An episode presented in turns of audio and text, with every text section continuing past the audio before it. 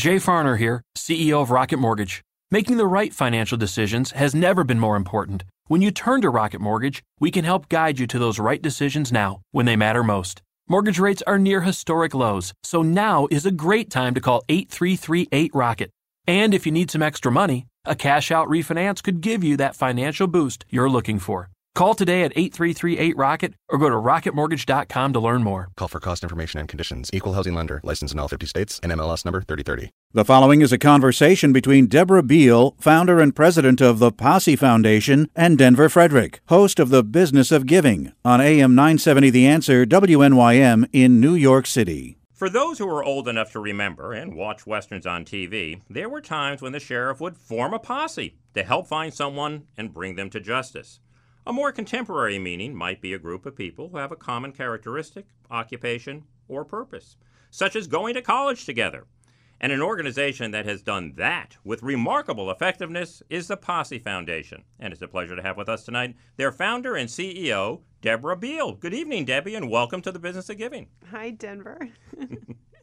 So, you're working with the City Kids Foundation back in the 1980s. Where did this idea of the Posse Foundation come from? Well, the, this story, which has become legend for us organizationally, is that there there was a student who had dropped out of college, and he literally said, "I never would have dropped out if I had my posse with me." And ah. and at the time, the word posse was very, you know, hip word in the youth culture. It meant my group of friends, just as your intro suggests, the people who back me up, my team, my mm-hmm. crew.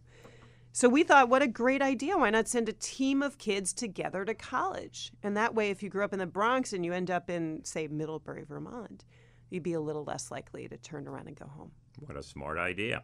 You know, the organization has three major goals, so let's ground the listener a little bit and tell us what those goals are. Well, Posse is this is a, a national college success and leadership development program that tries to adje- address the disconnect between leadership and diversity in the United States.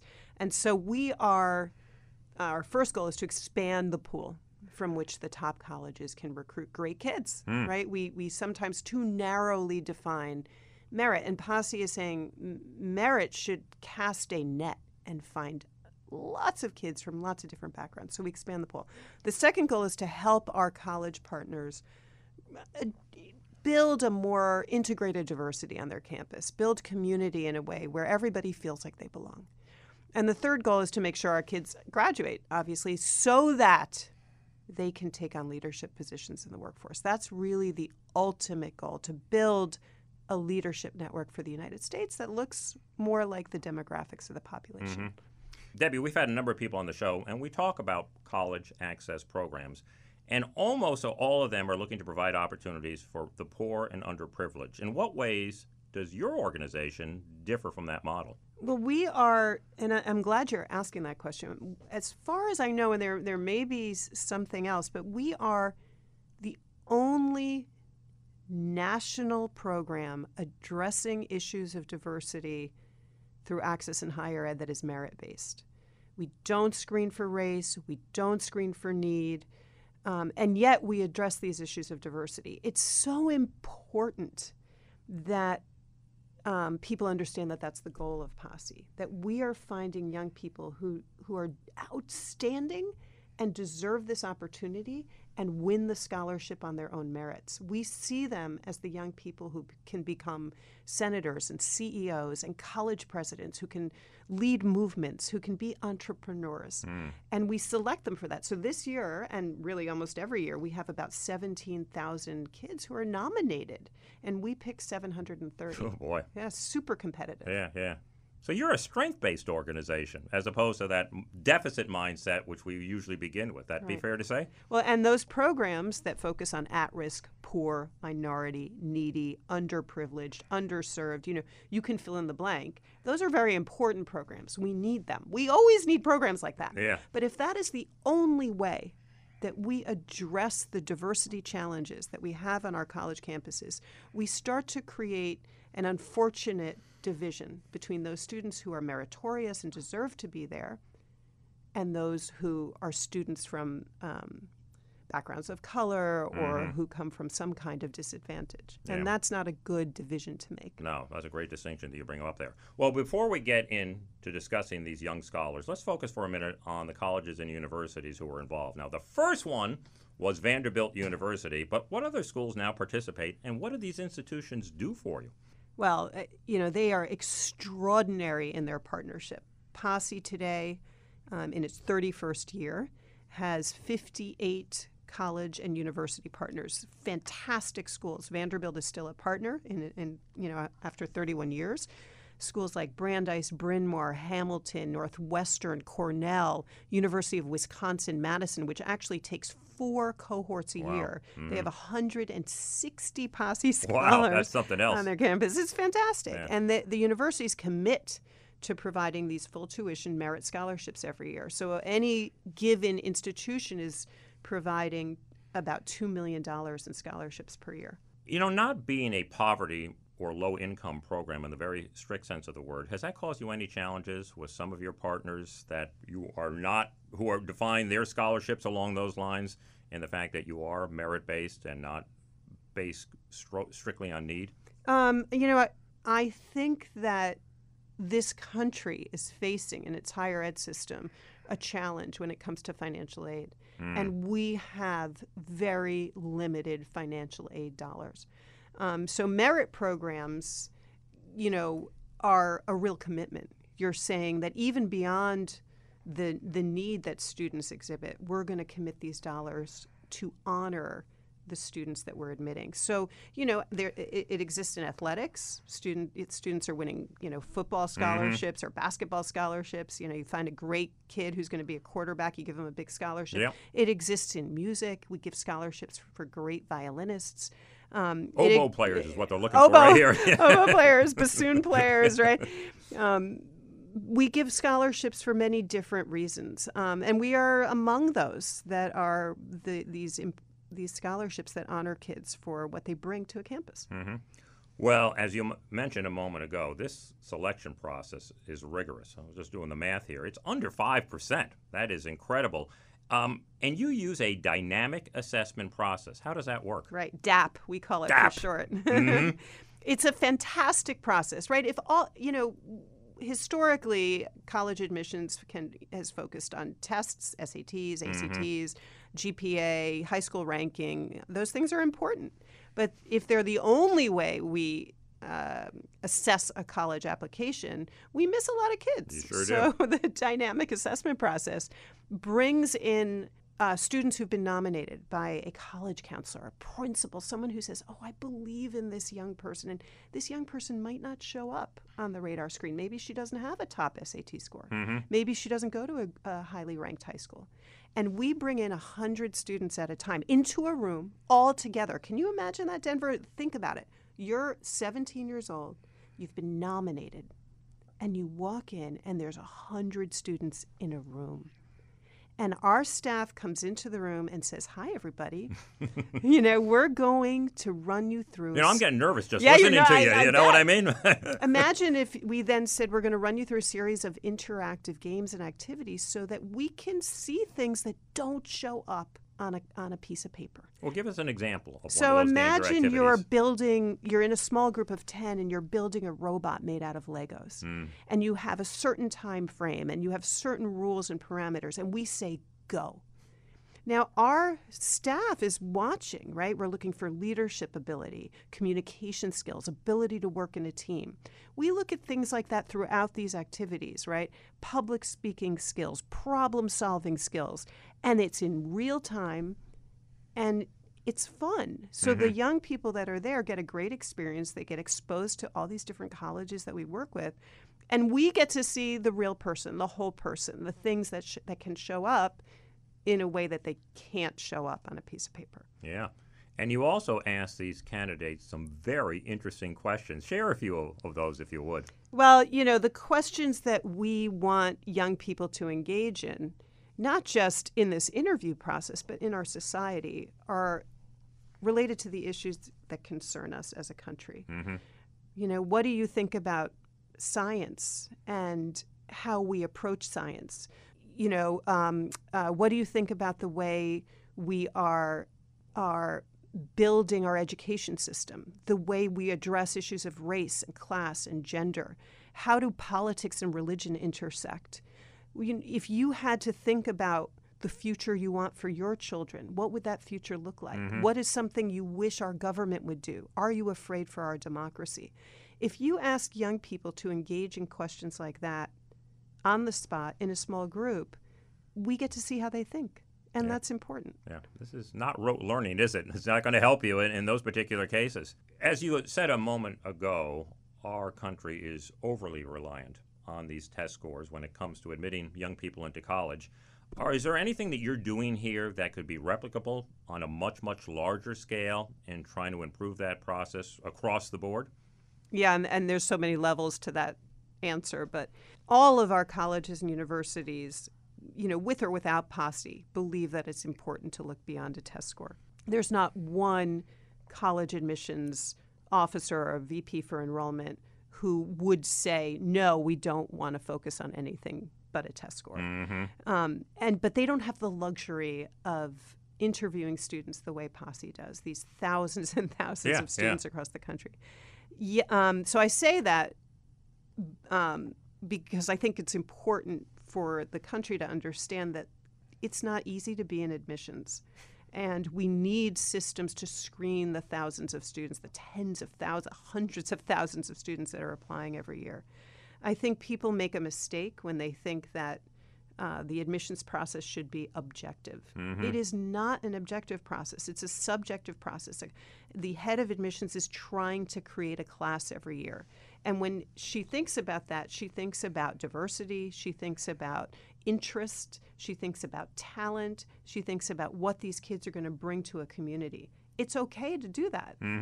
That's what a college is. It's a it's a group of young people who come together to study, to learn from each other. So, what can they learn from Posse? I think they can take some of the activities that we use um, and see if that's applicable on a larger scale. Um, they can they can look at the qualities and traits that we evaluate and build them even more into their own application process when they read essays and do interviews. Yeah. You know, when you're talking about building a class at a college, um, you reminded me of a great metaphor. Is that um, it is a lot like a desk drawer, and in a desk drawer, nobody needs 12 scissors. You need a scissor and a stapler and some scotch tape and different things along those lines. And when you're dependent just on an SAT score, you're going to get 12 scissors more times than not. And you're obviously trying to get the full complement of what you need to, to function in the office, so to speak. It's funny. That's you just thought of that analogy on the spot. Uh, I've I know I've thought about that once before because I, I think about things like that, and it and it just kind of is the way we do things. We look to hire, hire so to speak, or bring in more of the same, but we you miss so much by doing that. That's right. We make the same mistake in in corporate or when we hire people. We we tend to lean towards hiring people that are just like us. Yeah, we hire ourselves. Yeah, and Yeah. that's not a great idea. No, it's not. It's not a Mm-hmm. great idea at all. Okay, so I've been one of these lucky or chosen at four or five percent, and I'm at school. How do scholars become acquainted with one another in this cohort? I think it's ten people, as you said before. And what, what's it like when we're all together at the University of Wisconsin at Madison? You know, Posse has a pre-college program, so Mm-hmm. students are selected in December of their senior year in high school. There's an award ceremony in January, and then for eight months they come once a week after school with their posse, and they're participating in workshops that help them think about their own leadership, what they want to do with that leadership. Um, th- it helps them think about the team, about how they interact um, cross culturally the the training is really um, intense and wonderful. And by the time August rolls around, they're a posse, and they go together to a college. So imagine you've been with your your group for eight months, and now you're going to go together to University of Wisconsin. Mm-hmm. When you get there, there's a community on campus. All these posse scholars that are second and third and fourth year students welcome you. It's a beautiful, diverse group. You could be black, Latinx, Pakistani, mm-hmm. Jewish, gay, straight. You it is a real representation of the diversity of the population of this country. And it's a community of leaders. So they don't stick together, they engage in all of the different activities on campus. And that, in and of itself, creates not just a model of diversity, but a way for other kids to be part of this beautiful fabric that's being woven on, on the campus. Very cool. Uh, Debbie, are there on site support services for Posse students? When you're on campus? Yeah, yeah. So there's a mentor. It's generally a tenured faculty mentor who um, is trained by Posse along with all the mentors from the other universities. And that mentor meets with the kids once a week as a group and then individually with each Posse scholar once every other week. Um, and that lasts for the first two years that they're on campus. There's also something called the Posse Plus Retreat, which and I I think this is pretty fascinating, and this can be applied even outside of, of Posse through our Posse Consulting, which we offer to any institution. Um, every year, Posse scholars identify a social or political issue that they think is important. When um, Barack Obama was elected president, the topic they wanted to talk about was race.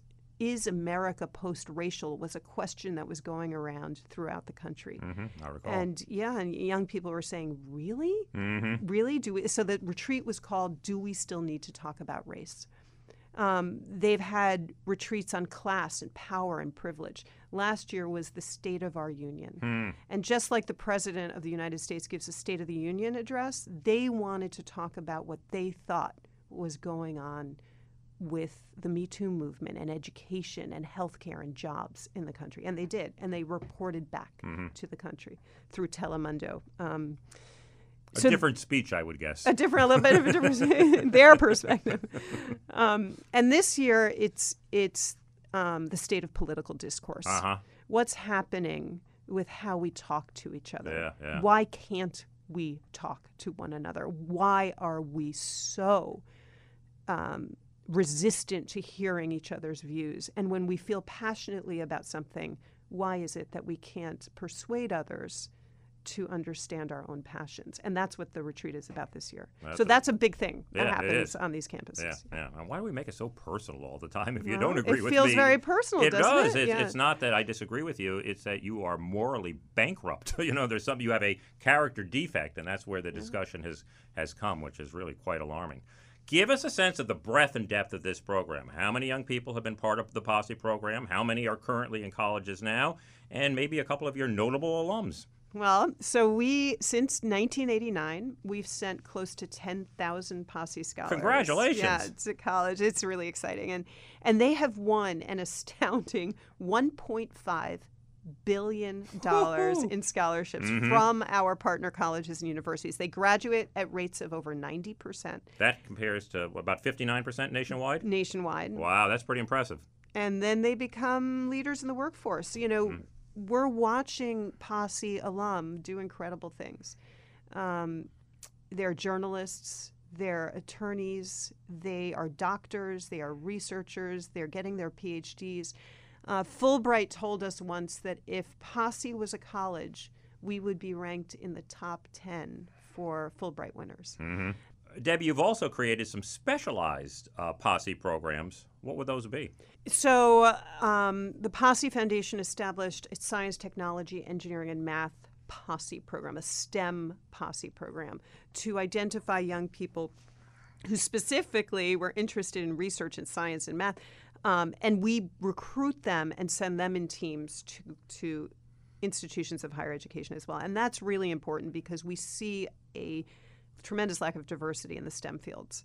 Um, so this is one way of helping to address that. And then we also established a post 9/11 United States Veterans Posse program. Oh, cool. There are a couple of million vets um, in the United States right now, post 9 11 vets, who many of them have not gone to college. Mm-hmm. And I got a phone call from, at the time, Cappy, Cappy Bond Hill was President, the president. of uh, Vassar? Vassar, right? Yeah. And she said, Do you think we could apply this concept, this cohort model concept, to vets?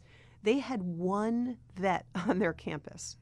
And we loved the idea. And the board immediately said, let's do this. We raised a couple million dollars within- Instantaneously. Yeah, That's just great. so Yeah. quickly. And we now send vets to colleges and universities in posses. Vassar, they had one vet, now has 40 vets on their campus. Tonight is the award ceremony for the newest class of Posse scholars who are post 9 11 vets. It's a great program. Yeah, sounds it. Yeah. You have 10 offices around the country. You're getting close to 200 employees. Tell us a little bit about your corporate culture and anything spe- specific that you have done to make it a great place to work. Well, Posse is probably one of the most beautiful organizations. I know I'm biased. Uh, we have a very should be. we have a very diverse staff. Um, if you come into our organization, I think you'll see that right away. Mm-hmm. It's it should be the gold standard for how diversity looks on a staff. Um, there are eight people on the senior, the executive team. Fifty percent of them are Posse alum just to give you a sense of of that. Yeah. Um, it's very collaborative. It's very um, warm and fun. We hire people who are really, really smart, mm-hmm. but also who are um, team players. Yeah. And you, smart you and feel nice. That. Smart and nice, smart good, and positive. It's a good combination. right. So, you know, I, I know you like to have ideas. We now operate out of 10 cities. Yeah. And as we grew, it became harder and harder to get consensus on every decision that would be made for the program or for the organization. So we established something called Kush Rockets, where if a city or a staff person in a city has an idea for changing the program or changing something in the organization, they send a missile, a ball, and they throw it uh-huh. figuratively to the national office where our training and evaluation team, our strategic planning team looks at the idea. If the idea is a good one, we pilot test it. And if we like the results of the pilot test, we roll it out to all 10 cities and it becomes an institutional change. Mm-hmm. It's kind of a nice way to include people. It's not as fast a process, yeah, yeah. but it works. Yeah, sure. And there's, you know, different expertise in each of these 10 cities. And if you can take one of those experts and apply it to all 10 with a great idea, that is a smart thing to do. You have found you founded and have led this organization now for over 30 years. What are the secrets for staying fresh, not getting stale, and keeping you motivated every single day? It's easy. I mean, for me, it if we are engaged in our society in a meaningful way, Posse is contributing to improving the state mm-hmm. of literally of politics of um, the social fabric of our country. Then that's going to keep me engaged. I, I am very worried about our democracy right now. I'm worried that we are taking for granted the rights and privileges that are granted to us through the Constitution. I'm worried that we don't talk enough in a way that's respectful.